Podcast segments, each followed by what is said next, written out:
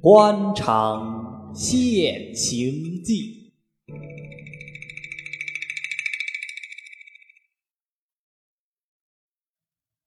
第三十九回，省钱财，聚内务庸医，瞒消息，藏娇，赶侠友。话说瞿太太从院上回来。在轿子里听说老爷跌断了一条腿，这一惊非同小可，连忙问道：“怎么好端端的会把腿跌断了？是什么时候跌断的？”跟班儿回道：“今儿早上老爷送过太太上轿之后，也就到了局子里办公室。但是今儿一天总是低着头想心事，没精打采，没有吃饭就回来的。恰恰进门，提着裤子要去解手。”小的正走过，看见摆尿缸的地方原来潮湿，亦不晓得哪一位在尿缸旁边掉了一个钱在地下。老爷见了钱，弯着腰要去拾，不想怎样一个不留心就滑倒了，弄得满身是泥还在其次。只听老爷啊呦一声，说是一条腿跌断了。瞿太太骂道：“混账东西，地下掉了钱，你们不去拾，要叫老爷去拾？”跟班的道：“小的又没瞧见钱，后来是老爷说了出来才晓得的。”瞿太太道：“跌坏了怎么样？请大夫瞧过没有？”跟班的道：“老爷跌倒之后只顾啊呦的叫，他老人家的身披来的又大，小的一个人怎么拉得动他？好容易找了打杂的厨子、轿夫。”才把他老人家连抬带扛的抬进上房床上睡下。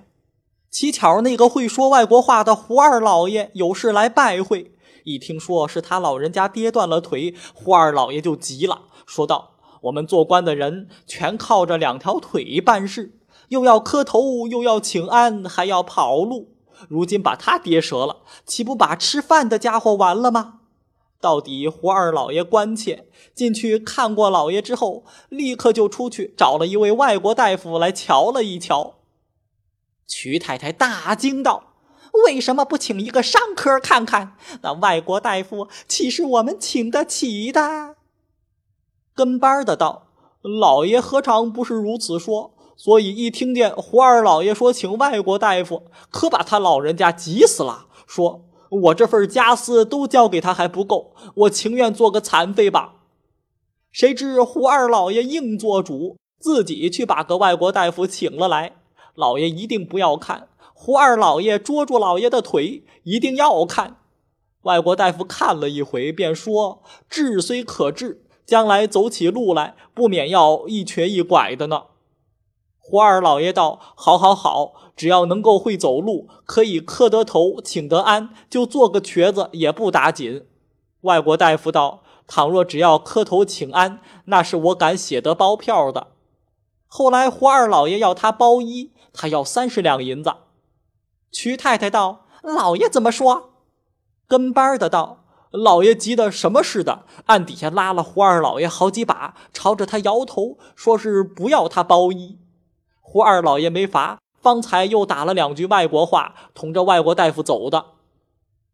瞿太太一听这话，方才把一块石头落地，一面往上房里走，一面又问：“可请个上科来瞧过没有？”跟班的道：“请是请过一个走方郎中瞧过，亦要什么十五块钱包衣，老爷还嫌多。”后来请了一个画沉舟符的来家里画过一道符，一个钱没花，亦没见什么功效。太太道：“为什么不早送个信儿给我？”跟班的道：“小的赶到代公馆，说太太到了制台衙门里去了。太太，你想制台的衙门可是我们进得去的，所以小的也就回来了。”正说着，太太一到上房，走进里间一看。老爷正睡在床上哼哼嘞，太太把帐子削开，望了一望，问了声：“怎么好好的会把腿跌坏了？”又问：“现在痛的怎么样了？”那个画符的先生，他可包得你不做残废不能。老爷正在痛得发晕，一听太太的声息，似乎明白了些，但回答的两句道：“你回来了，今天几乎拿我爹死。”说完了这两句，仍旧哼哼不已。太太就在床沿上坐下，叹了一口气，说道：“我们又不是没有见过钱的人，你要钱用，尽管告诉我，自然有地方弄给你。何犯着为了一个钱儿跌断一条腿呢？如果一个治不好，当真的不能磕头请安起来，你这一辈子不就完了吗？叫我这一辈子指望什么呢？”说着，也就呼哧呼哧的哭起来了。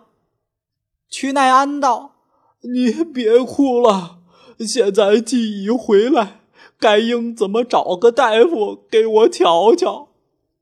太太道：“外国大夫价钱大，无论如何我们是请不起的，这个也不用提他了。如今你们赶快把山科独眼龙王先生请了来，问他要多少钱，我给他。”务必今夜里请他来一趟，就是睡了觉也要来的。跟班的去了一会儿，回来说道：“王先生说的，一过晚上十点钟，就是拿八抬轿去抬他也不来的。有话明天早晨再讲吧。”太太道：“这东西混账！你去同他说，他再不来，我去叫制台衙门里的人压着他来，看他敢不来。”说着。就想坐轿子再回到制台衙门里去，还是瞿奈安明白，连连摇手道：“现在什么时候了？去不得，去不得！你这一往回要有多少时候？再等一会儿，天就亮了。一会儿再去请他，他总要来的。何苦半夜里吵到制台衙门里去？请了来，请封仍旧一个钱不能少的。”我多熬一会儿就是了。太太一想，他话不错，只得依他。果然不多一刻，天也亮了。又过了一会儿，太太忙叫人去请独眼龙王先生。家人去了好半天才回来，说道：“先生才起来，正看门诊，总得门诊看完了才得来呢。”曲乃安夫妇无法，只得静等。谁知一等等到下半天四点钟敲过，王先生才来。当时引进上房，先问是怎么跌的。曲乃安连忙伸出来给他看。王先生生来只有一只眼，歪着头，斜着眼看了一会儿，说是骨头跌错了损了，只要拿它搬过来就是了，没有什么大不了的事。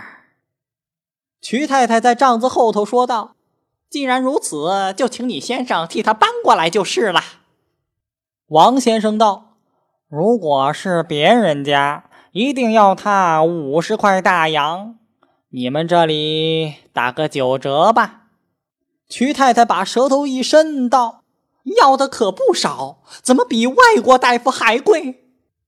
王先生也不搭腔，瞿太太又再三同他搓磨。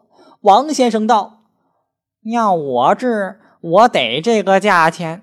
要省钱，可以不必请我。你们要晓得，你们老爷这条腿是值钱的，不比寻常人的腿。不要磕头，不要请安，可以随随便便的。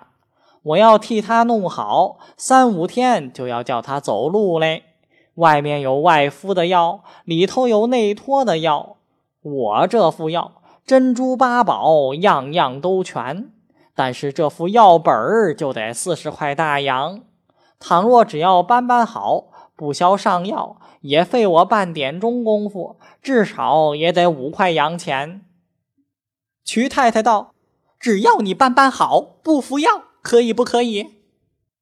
王先生道：“这也没有什么不可以，不过好的慢些。”跌坏的虽是骨头，那骨头四面的肉就因此血不流通，血不流通，这肉岂不是同死的一样？将来一点点都要烂的，烂过之后还得上药，然后去腐生新。核算起来，花的钱只有比我多些，还要耽搁日子。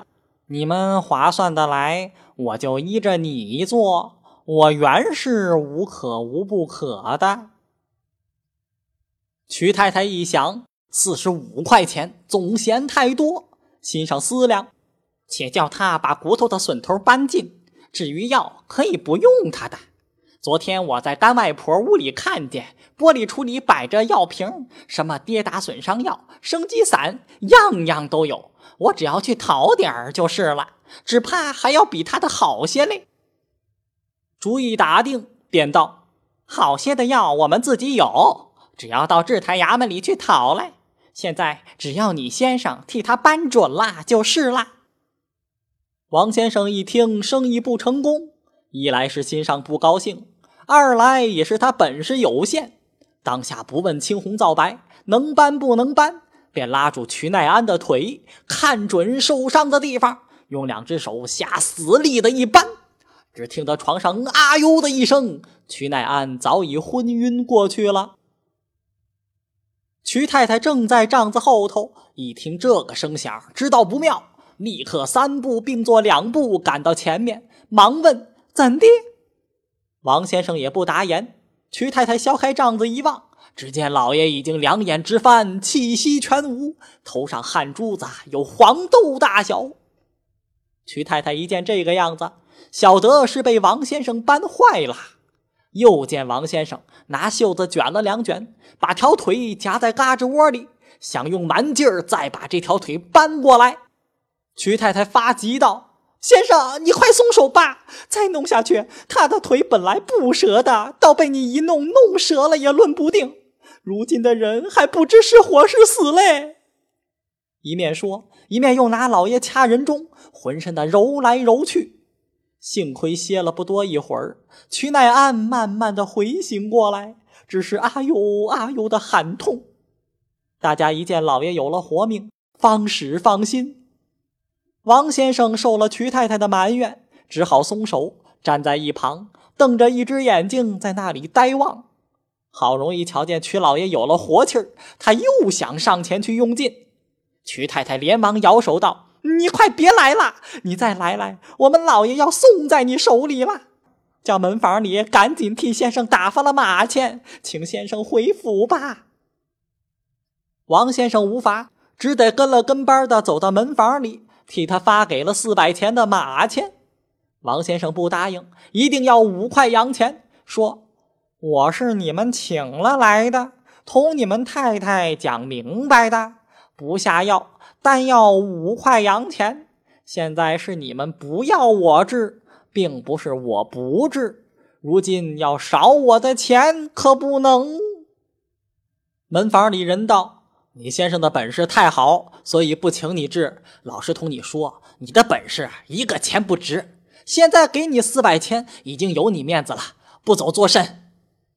王先生一见门房里人骂他，愈加不肯甘休。赖在门房里不肯去，说：“你们要坏我的招牌，我是要同你们拼命的。”门房里人道：“这王八羔子不走，真个等作！”一面说，一面就伸出手来打了王先生两拳。王先生气急了，于是躺在地下喊地方救命，闹得大了，上房里都听见了。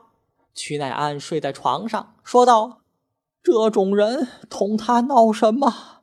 给他两个钱，叫他走吧。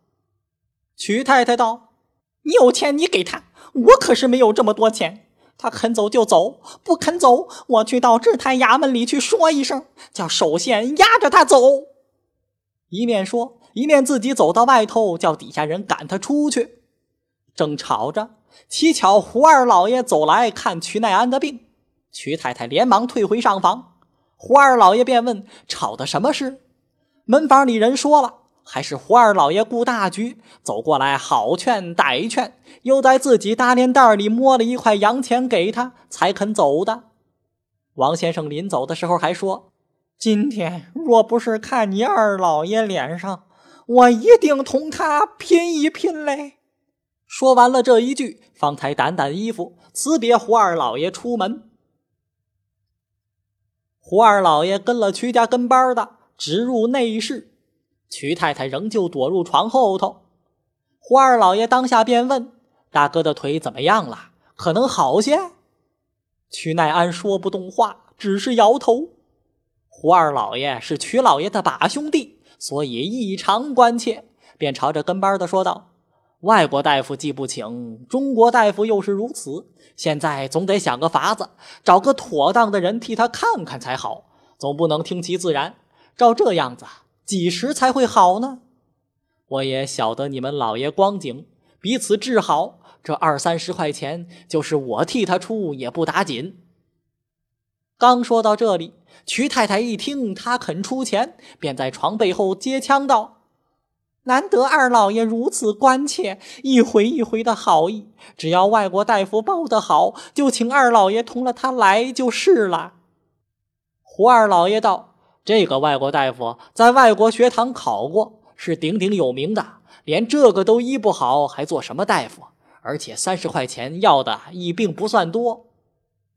瞿太太道：“既然如此，就拜托费心了。”胡二老爷去不多时，果然同了外国大夫来看，言明三十块洋钱包医，签字为凭。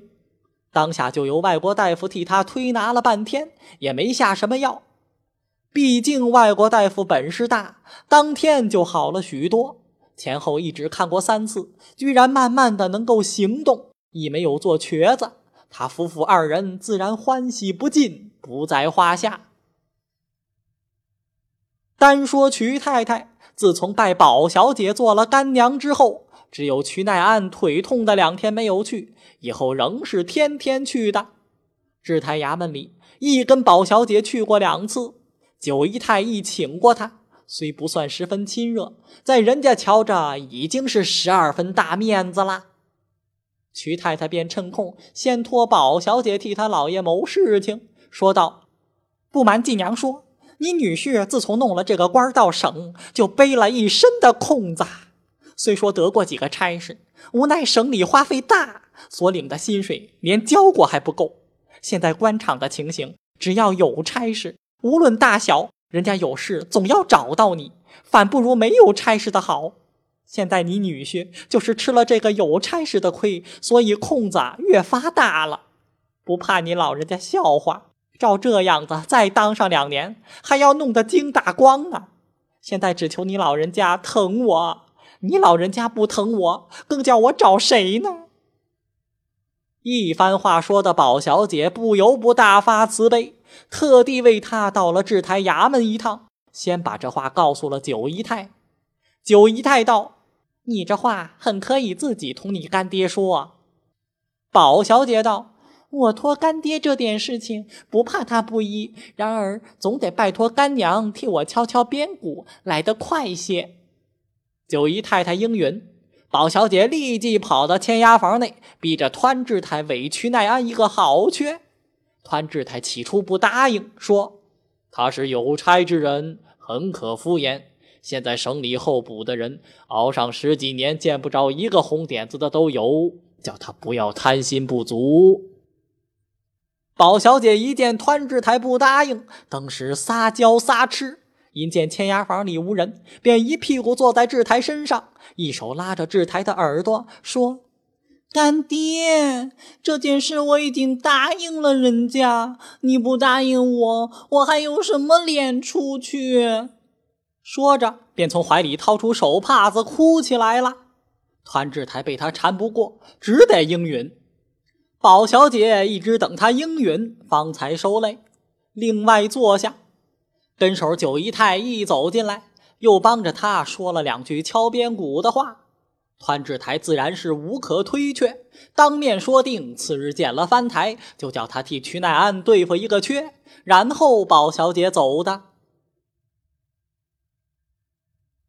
原来瞿乃安老夫妇两个年纪均在四十七八，一直没有养过儿子。曲乃安望子心切，每逢提起没有儿子的话，总是长吁短叹。心上想弄小，只是怕太太不敢出口。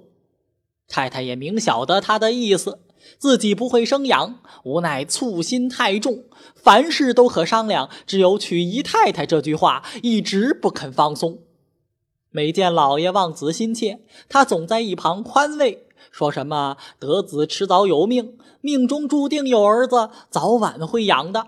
某家太太五十几岁，一样生产，咱们两口子究竟还没有赶上人家的年纪，要心急做什么呢？曲乃安被他驳过几次，虽然面子上无可说的，然而心总不死。朋友们都晓得他有惧内的毛病。说起话来，总不免拿他取笑。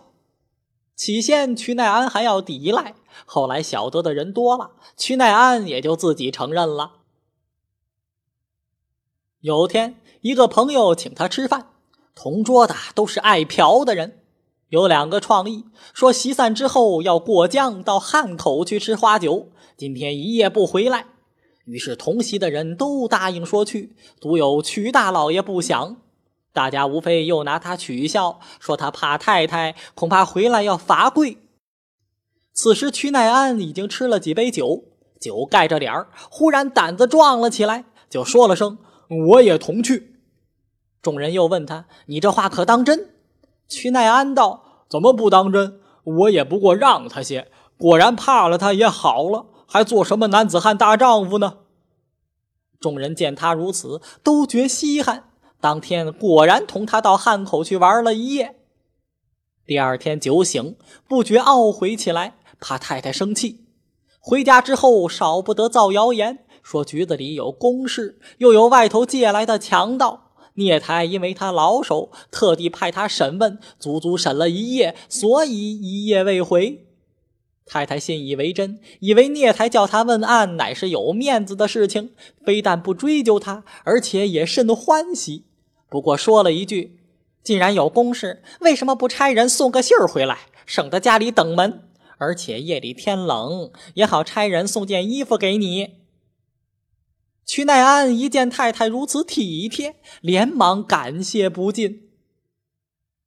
过了十天半个月，朋友们见他吃花酒没有事，以后就常常有人请他。起先还辞过几次。后来晓得太太受骗，便儿胆子渐渐的大了起来，也就时常跟着朋友们走动走动了。他虽然是有家小的人，但是积威之下只有惧怕的心，没有欢乐的心。忽然一天到得堂子里面，打情骂俏，骨软筋酥，真同出世为人一般，其快乐可想而知。这时候，汉口有个做窑姐儿的，名字叫做爱珠，姿色甚是平常，生意也不兴旺。自从那日曲乃安破例跟着朋友吃花酒，因为他没有局带，有个朋友就把爱珠荐给与他。爱珠生意本来清淡，好容易弄到这个孤老，岂有不巴结之理？当夜吃完了酒，其实已经不早。爱珠屡次三番要留曲老爷住在他那里，无奈曲老爷一来怕有殿观针，二来怕河东狮吼，足足坐了一夜，爱珠也就陪了一夜。到了第二天，过江回省见了太太，胡造一派谣言搪塞过去，这便是第一次破戒。这次住虽未住。然而，曲老爷心上感念爱珠相待之情，已觉得是世界上有一无二了。后来，曲老爷时常跟着朋友们过江闲逛，人家请他吃酒，爱珠少不得也要敲他吃酒，朋友们也要他赴东道，推来推去无可推却。时有一天，趁太太到代公馆宝小姐那里请安，午饭之后。跟班的回来说，太太跟着戴太太到了制台衙门里去，留住了吃晚饭。今天恐怕不得回来，叫小的回来拿衣服。曲乃安一听大喜，小的太太是在代公馆制台衙门常常住的，今天绝技不回，便趁这个空偷偷开了箱子，换了一身的新衣服。乞巧这天早上领的薪水尚未交账。便包了二十块钱溜过江去，到得爱珠那里。一般好玩的朋友是天天在汉口的，自然一招就到。这天曲老爷居然摆了一台酒，自己做了主位。爱珠坐在身旁，不时还同他咬耳朵说话，只把个曲老爷乐得手舞足蹈。比起候补老爷胡蒙挂牌数雀接任之后第一次升堂理事，其开心也不过如此。这天，爱珠又留他，他晓得今天太太是不回家了，便儿一口答应。这一夜，他俩要好，自不必说。爱珠在枕头上诉说，她本是好人家女儿，父母因为没有钱用，所以才拿她卖到窑子里来。谁知竟是个火坑，老鸨的气也受够了，实实在在一天住不下去。你老爷倘若有心救我，就求你救到底。我只要出得此门，就是做丫头，亦是情愿的。说完了这两句，不住的呼哧呼哧的哭。曲乃安听了，伤心，也帮着掉眼泪。后来，爱珠再三问他：“你老爷的意思到底怎么样？”曲乃安一时也回答不出。一来是爱他，二来又是可怜他，满心满意想要弄他。但是，一样，太太是著名的泼辣货，这是万万商量不通的。倘若瞒着他做了，将来这饥荒一定不少。因此，便把念头冷了下来，禁不住爱珠一只手围住他的脖子，一面又脸对脸的说道：“曲老爷，你好狠心！我如此的求你，你都不肯可怜可怜我。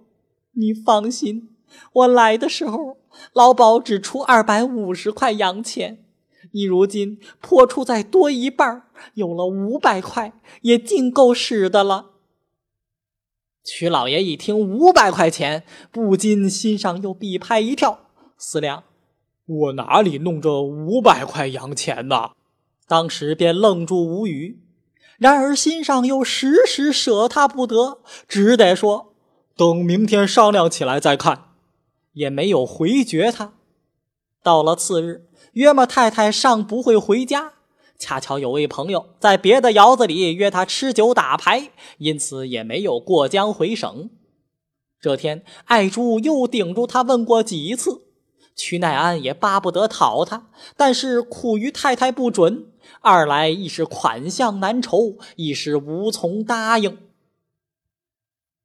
乞巧这天请他吃酒的这位朋友姓达，号玄洞，是湖北著名有钱的人。论起他的钱来，也不是自己赚的，是他老人家做武官打长毛，在军营里得来的。这两年他老人家过世了，他自己尚在府中，就出来滥嫖滥赌，无论什么朋友都肯结交，一起拉了来吃酒。不过他天生就的另外一种脾气，是朋友遇有急难问他借钱，他是一毛不拔的。倘若是窑子里替婊子赎身，或者在赌台上人家借做赌本他却整百整千的借给人家，从来没有回头过。因此，湖北官木两图，凡是好玩的人都肯同他交接。他并且很高兴借着官场势力欺压欺压那些乌龟王八开窑子的。曲乃安晓得他这个脾气。乞巧这天正是他请吃酒，不觉打动念头，想好了主意，先走到达玄洞相好家里，问达老爷来了没有。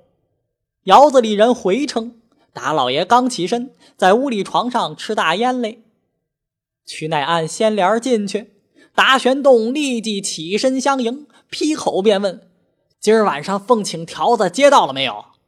曲乃安忙称：“一定过来奉陪。”当下言来语去，攀谈了半天，曲乃安思思索索，想要说又不好直说，愣了好几次，才走到达玄洞身旁，附耳说了一句道：“有件事要同老哥商量。”达玄洞见他来时，早已一手拿着烟灯，坐起来洗耳恭听。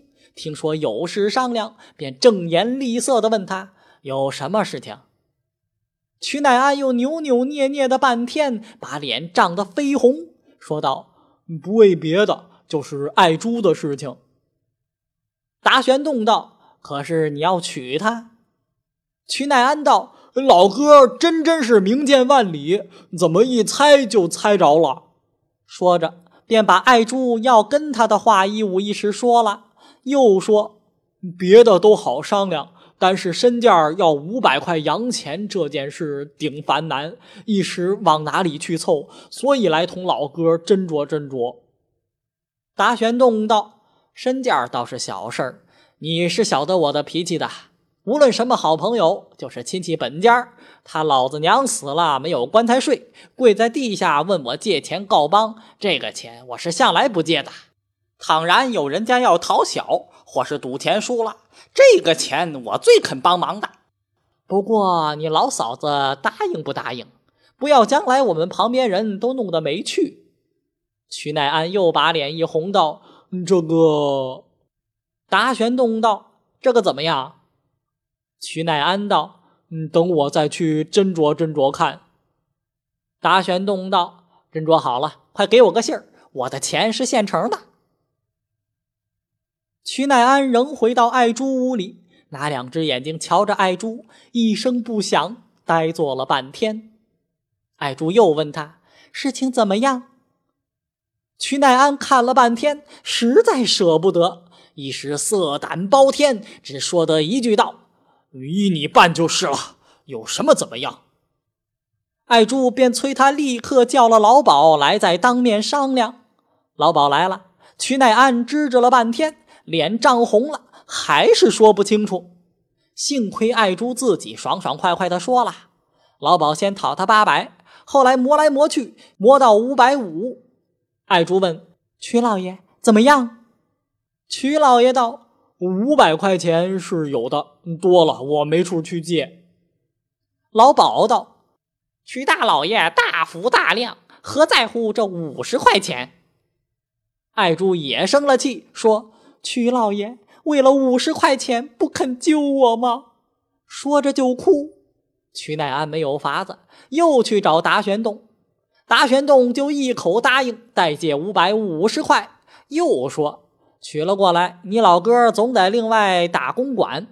这里阳街上西头有我一处房子空着，你不妨就搬了去先住起来。又道证件虽有，零星开销也不能省的。我讨小讨惯的了，还有什么不晓得的？索性成全你到底吧。五百五的正价算是借项，如今再多送你两百块钱，就算是我的贺意，我也不另外送了。于是曲乃安感激不尽，当天就去看房子、租家伙、诸事停当，然后到窑子里同老鸨交清楚，连夜一顶小轿就把爱珠接了出来。这天。曲乃安一心只有新讨的小老婆在心上，颇出胆子来做，早把太太丢在九霄云外了。这一夜又没有过江。第二天晚上，特地叫了两席酒，请请众位朋友，自然是达玄洞首座。席面上大家又叫菊划拳，尽情取乐。等到席散，又有十二点半了。接连曲乃安三夜没有回省。他太太跟着宝小姐在制台衙门里，恰恰一住了三夜。第四天，太太回来问起老爷，家人不便直回，说老爷在局里办公事，三天三夜没有回来。太太大动疑心，说：“他这个差事有什么大不了的事情？整日整夜办不完，就是上司有什么公事交代他办，一何至于连这回家睡觉的功夫都没有了？这话我不相信。”立刻吩咐跟班儿，赶快到局子里看看老爷到底在哪里不在。跟班心上是明白的，出来打了一个转身，回来告诉太太说：“老爷正在局子里忙着呢。”瞿太太是何等样人，眼睛比镜子还亮，早看出这跟班说的是假话，便说：“是了，替我打轿子。”跟班的只得依他。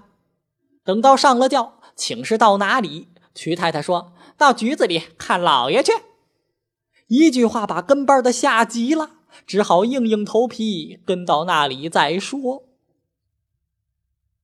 当时一群人跟着太太的轿子一直走到局子里，谁知局子里声息全无，一个鬼影子也没有。曲太太见了把门的，劈口就问：“曲大老爷今天来过没有？把门的回道：“大老爷有四天不到这里来了。”瞿太太回头瞧着跟班的，哼哼两声，吓得跟班脸色都变了。瞿太太下轿问明白了，走到老爷素来办公室的一间屋子里坐下。那个跟班连忙拿鸡毛掸子掸桌子上的灰尘，又忙着替太太献茶。瞿太太道：“用不着你忙，我有话问你。”跟班的拉长了嗓子，一叠连声的答应：“这这。”手里还是不住的做他的事情。瞿太太看着格外生气，又厉声骂道：“混账王八蛋！你说老爷在局子里，如今到哪里去了？你替我把老爷找出来，找不出来问你要。”那个跟班的还只顾答应：“这这。”站在底下，拿两只眼睛向着鼻子，一句别的话也没有。太太气极了，一叠连声的拍桌子骂王八蛋，叫他还出老爷来。其实同来的还有一个是本在公馆厨房里做打杂的，现在一升做二爷了。这人姓胡，名福，最爱挑唆是非，说人坏话。瞿太太喜欢他，外头有什么事都是他听了来说，赛如耳报神一般，所以才会提升到二爷。瞿太太到局子里下轿，他早已跑到别屋子里向别人家的二爷探问详细。知道老爷这两天同了朋友出城过江，到汉口窑子里玩耍，练着不回来。